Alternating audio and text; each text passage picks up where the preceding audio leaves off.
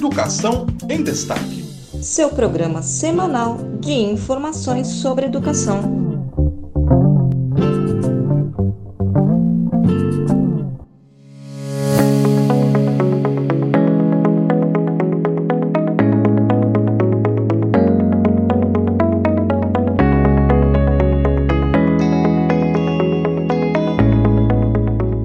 Em 2020, tudo mudou. Com a pandemia, terminou o longo século escolar iniciado 150 anos antes. A escola, tal como a conhecíamos, acabou. Começa agora uma outra escola. A era digital impôs-se nas nossas vidas, na economia, na cultura e na sociedade e também na educação. Nada foi programado. Tudo veio de supetão, repentinamente, brutalmente. Nada foi programado, mas tudo estava pronto. Há acontecimentos, alguns até de grande importância, com pouco impacto no futuro. Há outros que, no instante, tudo mudam. São acontecimentos que ocorrem em sociedades que já reconhecem a necessidade de transições e dispõem dos instrumentos para concretizar. Este é um trecho do livro Escolas e Professores Proteger, Transformar, Valorizar, de Antônio Nova, com a colaboração da Yara Alvim. Olá, eu sou Francisco Domingos e este é o podcast Educação em Destaque, o seu programa semanal de informações sobre educação direto de Brasília. No programa desta semana, nós vamos tratar sobre o crescimento de matrículas EAD na educação superior no Brasil. Vamos conversar com especialistas para saber o que está levando os estudantes brasileiros a optarem pelo EAD na educação superior. Mais demissões no MEC. Dessa vez, 11 servidores da consultoria jurídica da pasta pediram demissão coletiva. O que está acontecendo no Ministério da Educação? A gestão do ministro Milton Ribeiro está se mostrando tóxica até para os servidores do Ministério. Quer saber os detalhes de tudo isso? Então fica por aqui porque está começando Educação em Destaque.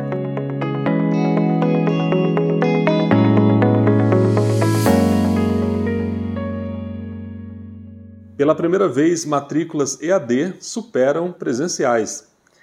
Em 2020, os cursos de ensino à distância EAD no Brasil receberam mais matrículas do que os presenciais, isso tanto na rede pública quanto na rede privada. Os dados fazem parte do Censo da Educação Superior 2020, que foi divulgado na sexta-feira, dia 18, pelo Instituto Nacional de Estudos e Pesquisas Educacionais Anísio Teixeira, o INEP. Esta é a primeira vez que o país registra maior ingresso de alunos nos cursos à distância em relação à modalidade presencial. Segundo o INEP, esse fenômeno havia sido constatado em 2019 apenas na rede privada. Dos mais de 3,7 milhões de ingressantes de 2020 nas instituições aí somadas tanto públicas quanto privadas, mais de 2 milhões ou 53,4% optaram por cursos à distância e 1,7 milhão, ou 46,6%, pela modalidade presencial. No mesmo ano, mais de 8,6 milhões de matrículas foram registradas, das quais 1 milhão e 200 mil, 200 mil são de alunos concluintes. Flexibilidade de estudo e mensalidades mais baixas, além da maior, de maior acesso à conectividade, são os principais benefícios para quem procura pela modalidade EAD e a explicação também para esse crescimento. A pandemia pode ter sido um dos motivos para o aumento dos cursos virtuais. Nos últimos 10 anos, o número de matrículas em cursos presenciais diminuiu 13,9%, enquanto nos cursos EAD aumentou 428%. Isso mesmo, 428%. Em 2010, a participação percentual dos novos alunos em cursos superiores online era de 17,4%, atualmente alcança 53,4% dos estudantes. No Brasil, ainda conforme o censo, existem 2.457 instituições de educação superior. Dessas, a maioria, 2.153, ou 87,6%, é privada, e na rede pública o total é de 304, 304 ou 12,4% do total. O censo revelou também os cursos à distância mais procurados pelos estudantes, tanto na universidade pública quanto particular. São estes: pedagogia, administração, contabilidade, gestão de pessoas e tecnologia da informação.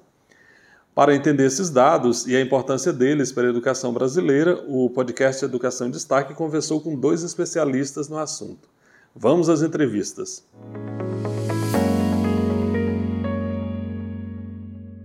Vamos começar ouvindo o presidente da Associação Brasileira de Educação à Distância, o professor Frederic Lito.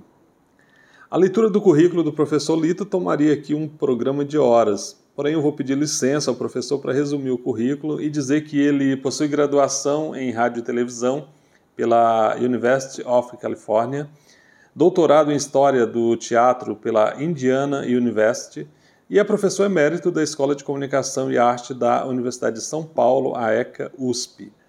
Professor, gostaria de iniciar agradecendo pela sua participação no nosso programa, dizendo que é um prazer ter o senhor aqui falando para o podcast Educação em Destaque. É um grande prazer uh, da minha parte uh, uh, estar, particip estar, participando com você nessa emissão de Educação em Destaque. Professor, de acordo com o Censo da Educação Superior 2020, pela primeira vez o número de matrículas na modalidade EAD, tanto nas instituições privadas quanto nas instituições públicas de ensino superior no Brasil, ultrapassou no ano de 2020 as matrículas na modalidade presencial. Eu gostaria de saber como a ABED, a entidade que o senhor preside, recebeu essa informação.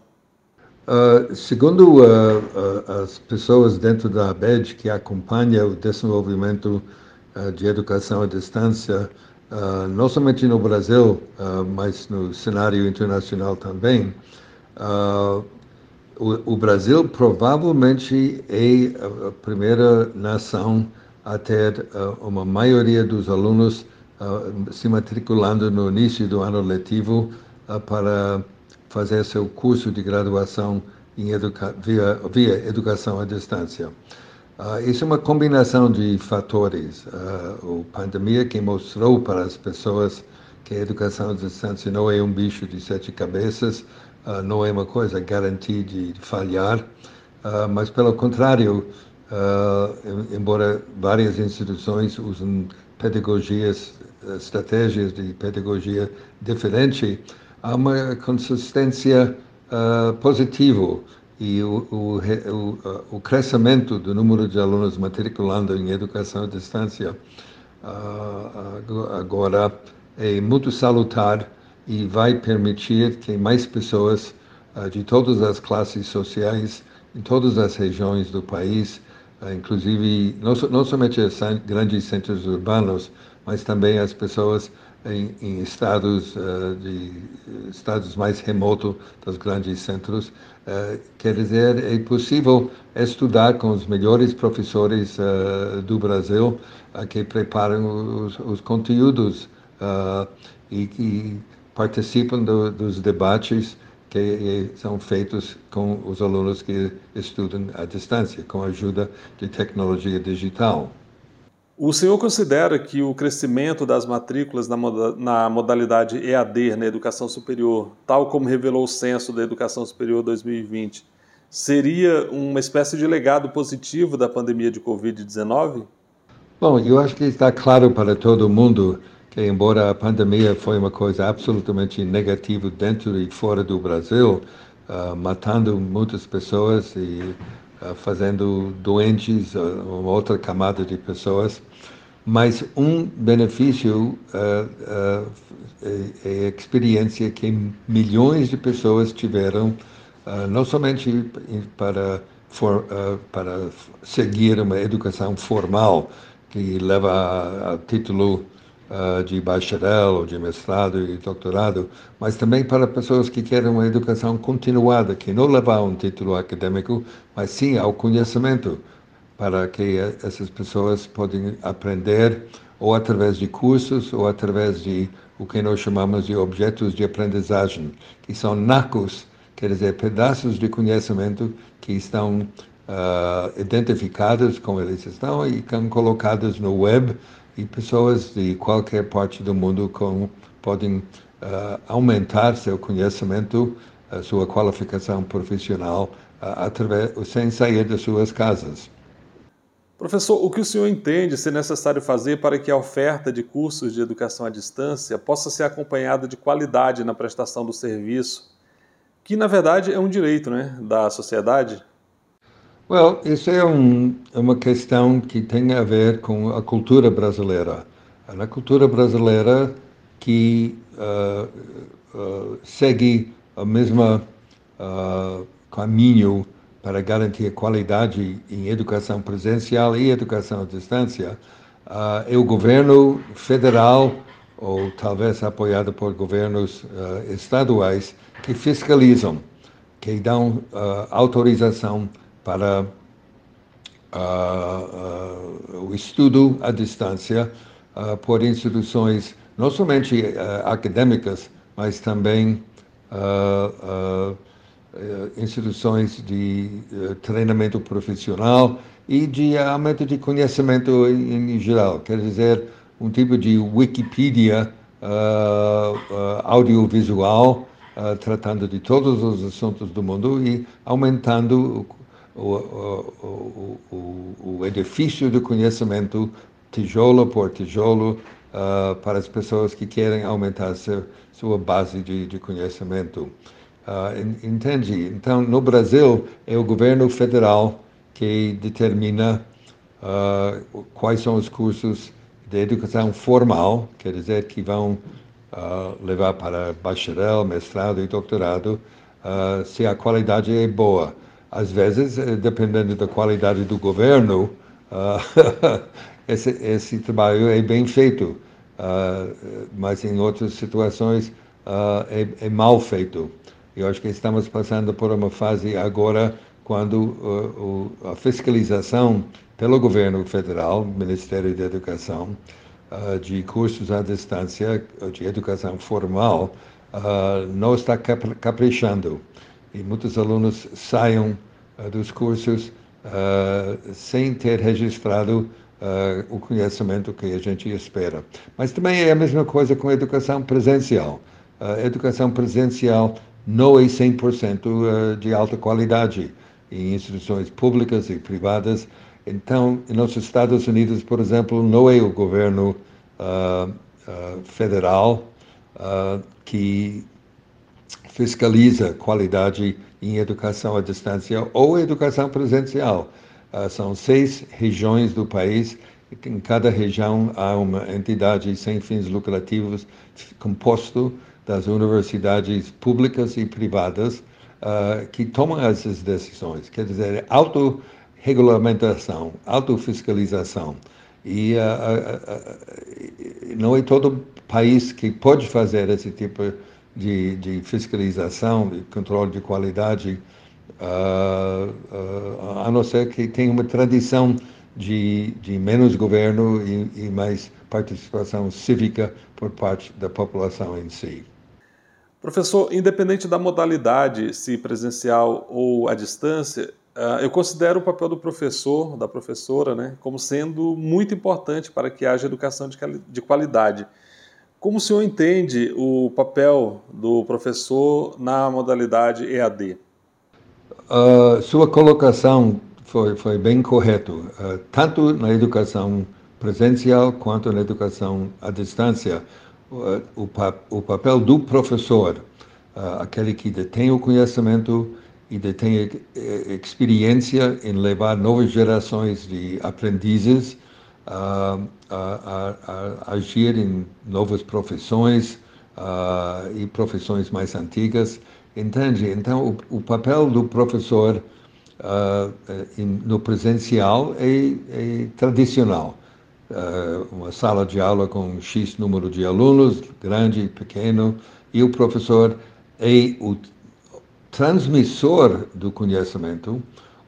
Hoje em dia, normalmente, o aluno adquire o conhecimento uh, básico uh, de livros e revistas uh, e, e, com atividades de pesquisa na, na, web. mas o papel do professor hoje em dia no presencial é de esclarecer dúvidas, quer dizer, responder às perguntas dos alunos, ajudando os alunos a ler entre as linhas do texto porque tem certas uh, coisas sofisticadas que estão in, in, uh, in, incluídas em contratos, em poemas, em obras literárias, uh, que os alunos têm que aprender a fazer. E o, o papel do professor é instrumental, é muito importante. Também esse papel do professor uh, é, é, muito importante. Quem prepara o material a ser lido pelos alunos? Uh, nós chamamos isso uh, na, na, linguagem de educação de ciência de conteudista. O professor que conhece a área de matemática, de história, sociologia, etc., ele seleciona os textos, ou ele mesmo escreve os textos que devem ser lidos, e, e ele, dependendo da pedagogia sendo usado no curso, Uh, ele participa dos debates, uh, as colaborações com os alunos. Uh, tem, tem educação à distância que é mais ou menos fria, em que os alunos só assistem um vídeo de um professor, uma cabeça, cabeça falante, entende? Que é muito bom para dormir, mas para adultos que sabem o que eles querem, que não estão interessados Uh, no, no, no, no, título, bacharel, mestrado e doutorado, eles querem conhecimento esses uh, uh, gravações estáticas duplicando a sala de aula presencial são funcionais para aprendizes mais maduros, especialmente, que não precisam de, de um professor explicando detalhe por detalhe. Uh, entende? Então, o papel do professor, seja um experiente professor, seja um professor novo na carreira, uh, alguém tem que preparar o conteúdo, alguém tem que uh, avaliar o aluno se vai ser emitido um diploma para o aluno. Isso é o papel do professor. Seja ele um tutor, que normalmente é uma pessoa que ainda não fez doutoramento, que tem menos experiência profissional, ou seja, professor uh, em plena definição da, da palavra. Professor Frederico Lito, muito obrigado pela sua participação no nosso programa. Espero poder contar mais vezes com o senhor por aqui. Muito obrigado por essa participação. Eu que agradeço, uh, Francisco, essa oportunidade de explicar que a educação à distância é uma coisa relativamente nova no Brasil, no ensino superior, uh, mas já existe mais de 150 anos uh, em outros países do mundo. Na Inglaterra, educação à distância, curso superior com diploma e tudo, começou 150 anos atrás. O, o, Mahatma Gandhi, o, o grande líder filosófico e religioso da Índia, fez todo o curso de uh, graduação à distância quando a educação à distância foi feita por correspondência, usando o correio. E Nelson Mandela, uh, o, o, grande patriota e grande corajoso líder de, de povos na África do Sul, ele também fez todo o curso de direito à distância da Universidade de Londres por correspondência, mas não obteve o diploma porque os danados uh, do governo federal não deixaram ele sair da prisão em que ele estava uh, para fazer o exame final uh, para o curso. Então foi bom estar com você e talvez ter, teremos outras oportunidades para aprofundar mais esse assunto. Um abraço.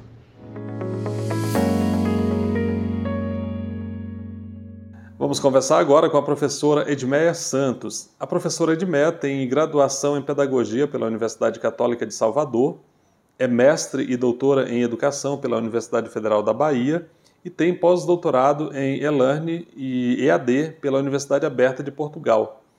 É professora titular livre da Universidade Federal Rural do Rio de Janeiro, bolsista produtividade do CNPq, atua no Instituto de Educação e no programa de pós-graduação em educação da UFRRJ. Para conhecer o currículo da professora Edmeia e os projetos nos quais ela atua, eu vou sugerir que você acesse o site edmeiasantos, tudo junto, pro.br edmeiasantos.pro.br Olá, professora Edmeia, muito obrigado pela sua participação no podcast Educação em Destaque, é um prazer recebê-la neste programa. Professora, eu gostaria de começar lhe perguntando sobre a qualidade na educação à distância. Ela é diferente da educação superior presencial? No quesito qualidade da educação à distância, a qualidade não está exatamente na modalidade à distância, quando o assunto é educação superior. Geralmente, uma boa instituição de educação superior, e aí a gente pode citar as instituições públicas e algumas instituições privadas ou confessionais muito boas, que fazem o tripé universitário de fato acontecer, que é o ensino, tendo professores, mestres e doutores que pesquisam e produzem conhecimento em suas áreas, protagonizando a aula propriamente dita. E aí, quando a gente fala de professor que protagoniza a aula no ensino, a gente já está falando da pesquisa e também da extensão, que é exatamente a área desse tripé que conecta a universidade à sociedade mais ampla e a sociedade mais ampla à própria universidade. É a extensão que faz a universidade se comunicar com as comunidades. Então, para as instituições públicas, privadas ou confessionais que fazem ensino, pesquisa e extensão integrados, valorizando suas equipes a educação de qualidade ela acontece não só na modalidade presencial, mas também na modalidade à distância. A minha experiência aqui no Rio de Janeiro é, de educação à distância é uma experiência de 15 anos, fazendo parte do consórcio CEDERJ, que é esse consórcio de universidades públicas do Estado.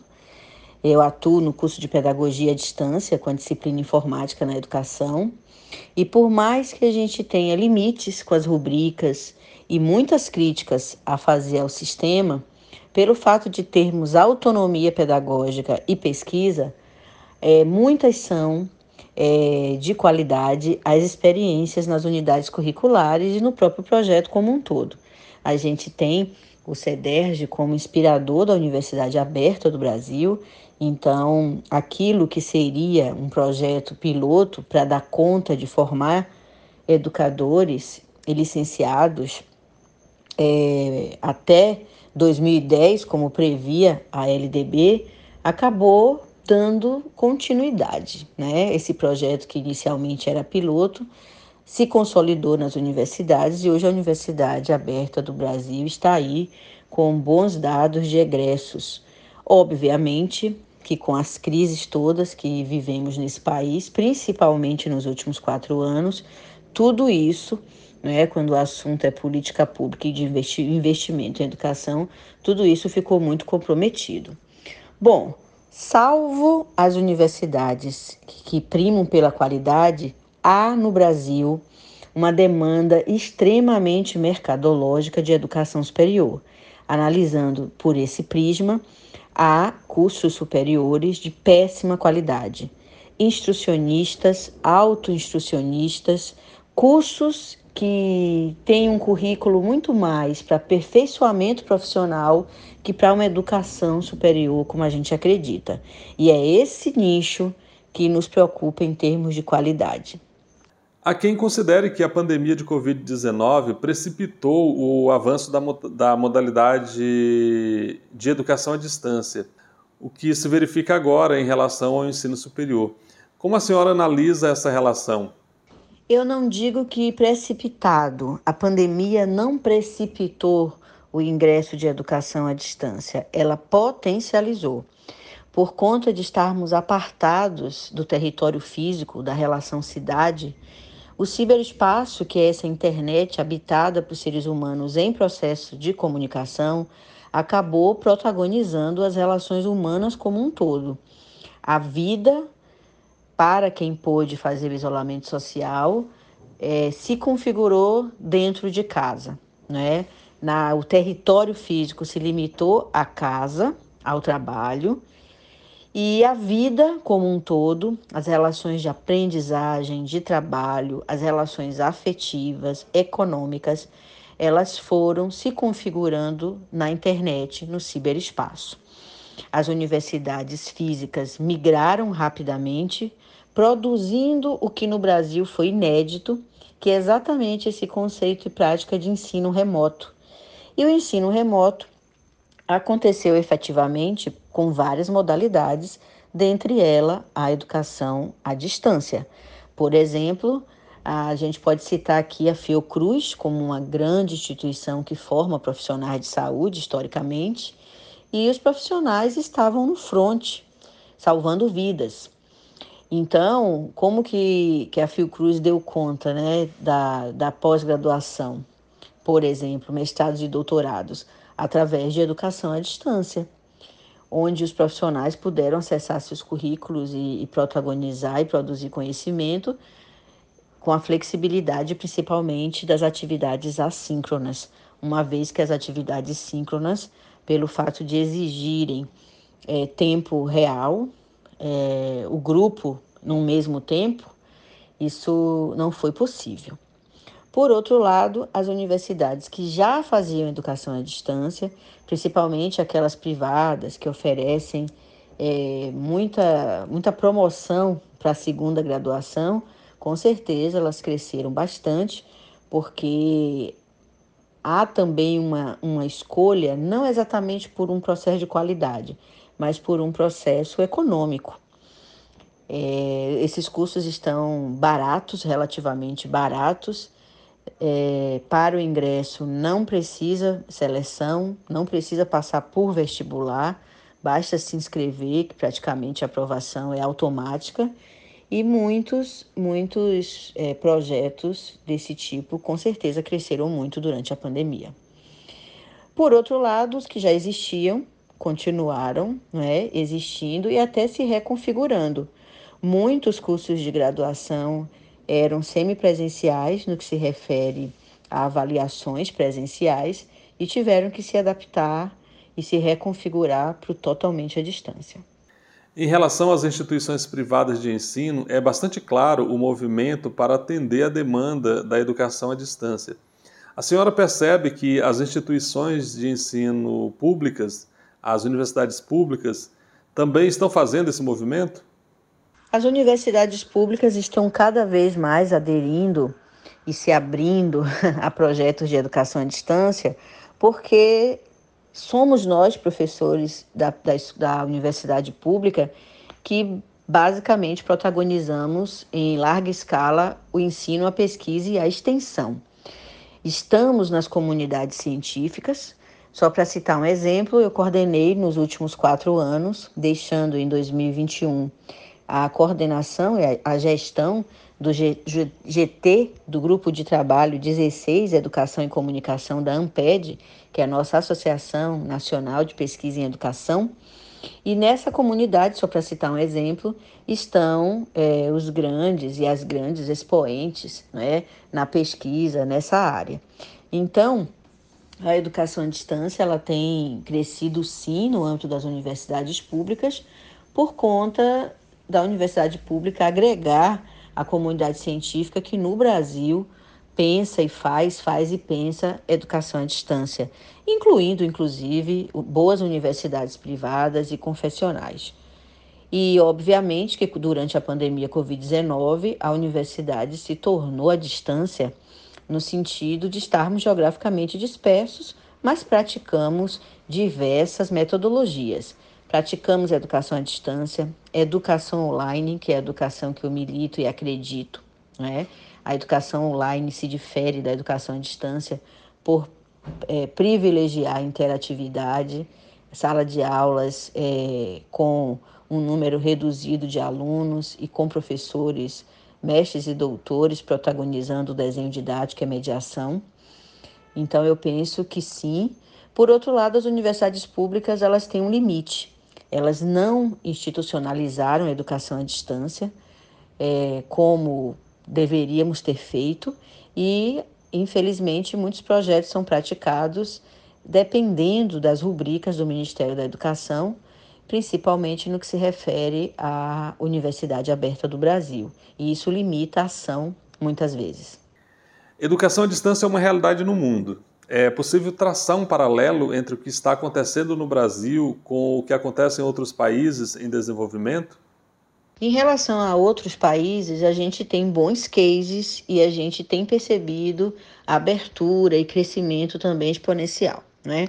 Só para citar um exemplo, Portugal, né? só para a gente é, valorizar aqui a língua portuguesa, A Universidade Aberta de Portugal, onde em 2013, por exemplo, eu fiz o meu pós-doutoramento em educação à distância, sendo professora visitante no MPEL, que é o mestrado em pedagogia do e-learning, essa universidade ela ela tem uma capilaridade de todo o território global que fala língua portuguesa, né? Por exemplo, África Portuguesa, relações com Moçambique, Angola, a Universidade de Rouen, na França, onde temos também parcerias acadêmicas, é, desenvolve um mestrado profissional com a África subsaariana, né?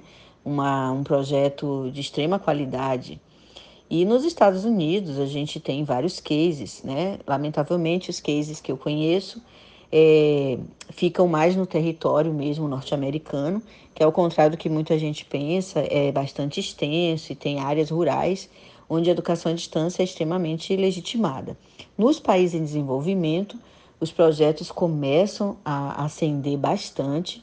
A Unesco, nos últimos dias, tem promovido vários debates em tempo real. Só é acessar, por exemplo, a página pelo Facebook e acompanhar.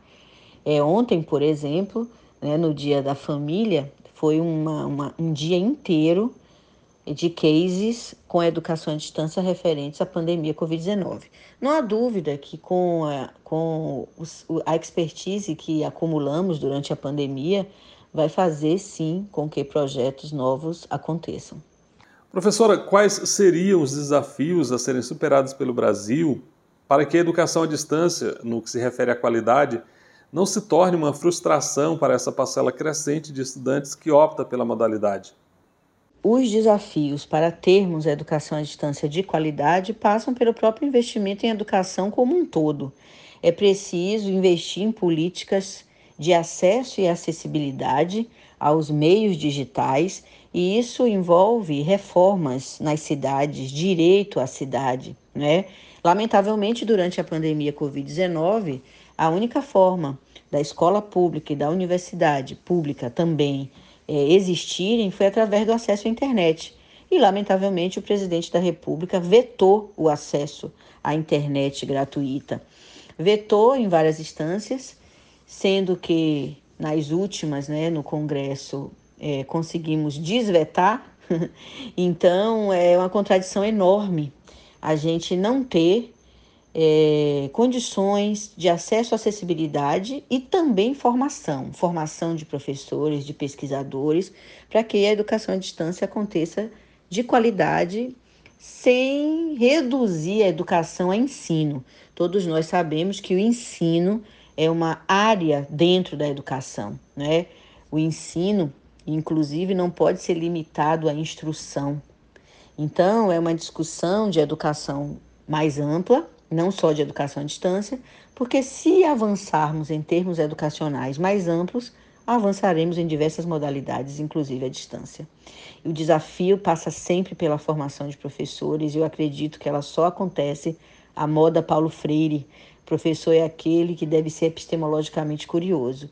E para ser epistemologicamente curioso, é preciso ter investimento em formação, condições de trabalho e, e infraestrutura para o país.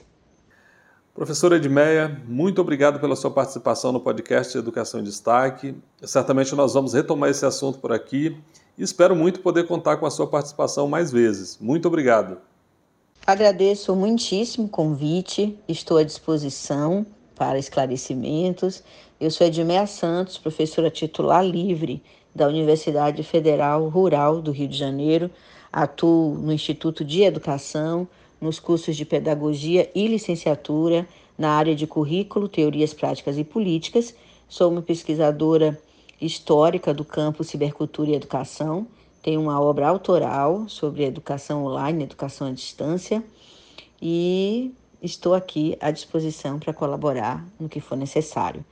Eu conto com um site acervo chamado edmeasantos.pro.br e nesse site acervo vários livros estão disponíveis, muitos de acesso gratuito, porque eu também milito pela abertura dos conteúdos. Parabéns pelo podcast. O podcast tem se configurado uma efetiva linguagem e que, junto com práticas interativas, pode chegar informação de qualidade, fazer chegar informação de qualidade em todo o território e em todo o planeta de língua portuguesa. Parabéns!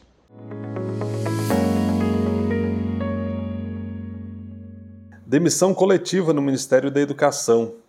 Na sexta-feira, dia 18, 11 servidores de consultoria jurídica do MEC anunciaram demissão coletiva. Em ofício, eles afirmam que renunciam de seus cargos para defender a, abre aspas, supremacia do interesse público sobre o privado, fecha aspas.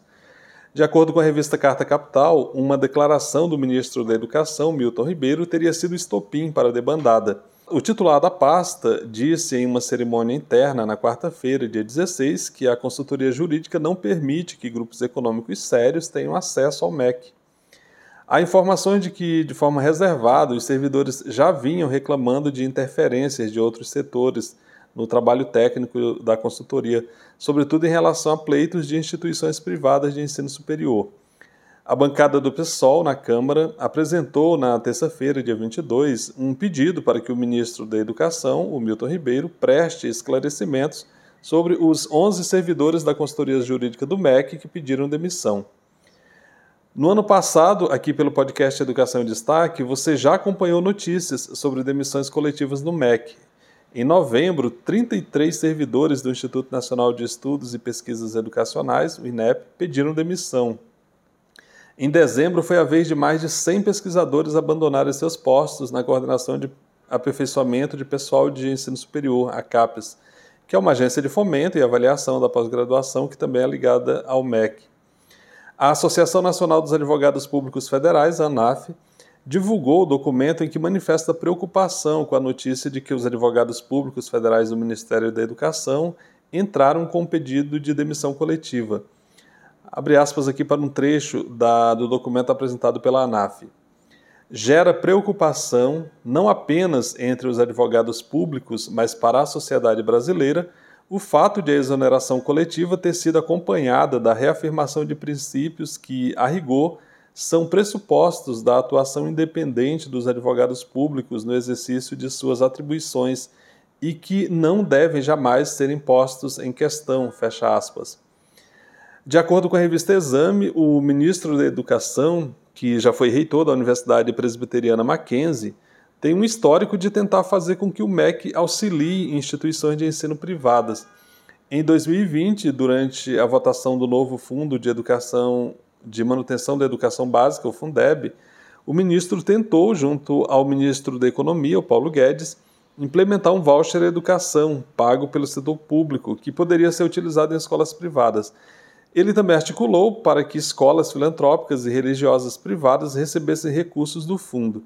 As duas iniciativas foram barradas pelo Congresso Nacional. Nós vamos continuar acompanhando a situação no MEC e informando por aqui, e você vai ficar sempre muito bem informado em relação a essa questão no MEC.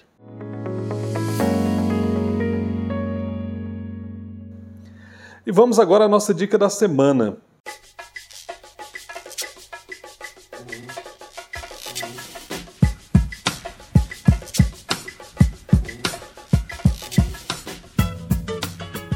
Tal aproveitar o período de carnaval para fazer uma leitura que pode lhe ser muito útil? Eu estou falando do livro Forças Armadas e Políticas no Brasil, do historiador José Murilo de Carvalho. Eu acabei de ler esse livro e recomendo fortemente. O professor José Luiz Bendito Beired, professor livre-docente associado do Departamento de História da Faculdade de Ciências e Letras da Universidade Estadual Paulista, a Unesp, ele resenhou o livro para o site Resenha Crítica e é dele o trecho que eu passo a ler agora. Abre aspas.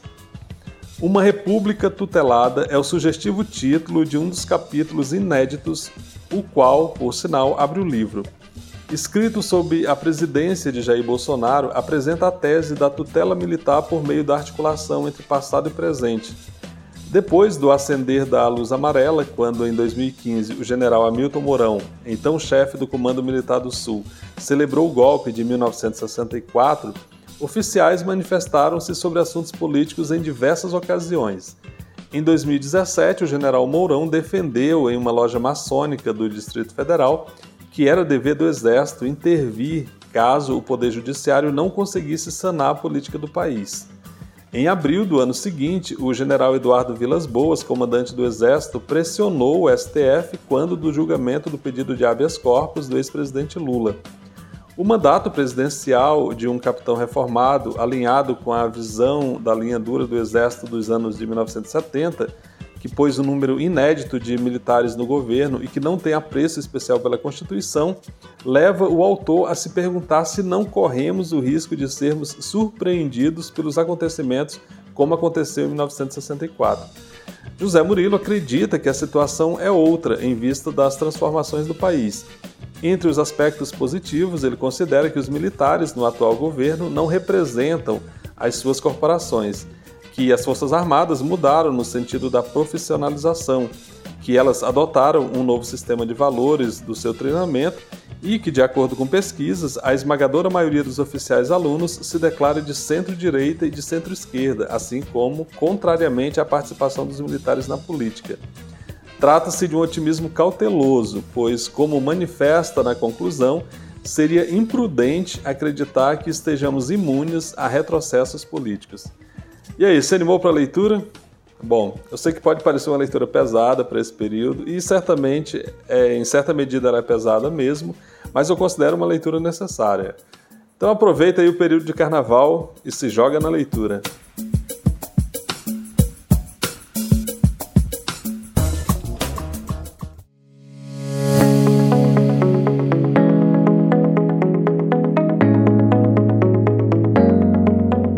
Nós estamos chegando ao final do nosso programa. Muito obrigado pela sua audiência.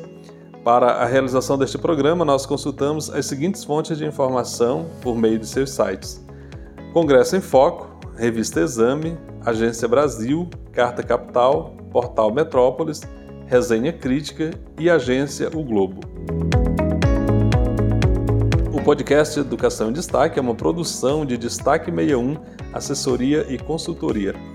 Este programa é feito com muita dedicação para você que gosta de conteúdo de qualidade e ele só é possível porque nós contamos com o apoio dos seguintes parceiros. O Sindicato Nacional dos Técnicos de Nível Superior das IFES, o ATENS Sindicato Nacional, o Sindicato dos Docentes das Instituições Federais de Ensino Superior dos municípios de Ananindeua, Abaetetuba, Belém, Bragança e Cametá, o Sindiproifespar, o Adurgs Sindical, que é o Sindicato dos Professores de Instituições Federais de Ensino Superior do Rio Grande do Sul. E você também pode apoiar o nosso programa, apoiar o nosso podcast. Siga o programa aí nas redes sociais, procure por Educação em Destaque no Instagram, onde o nosso perfil é o educação.destaque. Segue a gente por lá.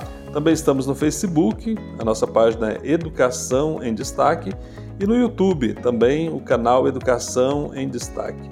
No YouTube você se inscreve e aí pode também acionar ali o sininho e você vai ser informado toda vez que a gente subir conteúdo novo por aqui, o que a gente faz sempre às sextas-feiras. Então é isso, eu conto com você na divulgação do nosso programa. Pegue o nosso conteúdo e compartilhe nas suas redes sociais, nos seus grupos de WhatsApp, nos seus grupos de Telegram, e assim a gente vai fazer com que muito mais gente tome conhecimento desse conteúdo e se informe por aqui. É isso, muito obrigado. Um ótimo carnaval para você que ficou aqui até agora nos ouvindo.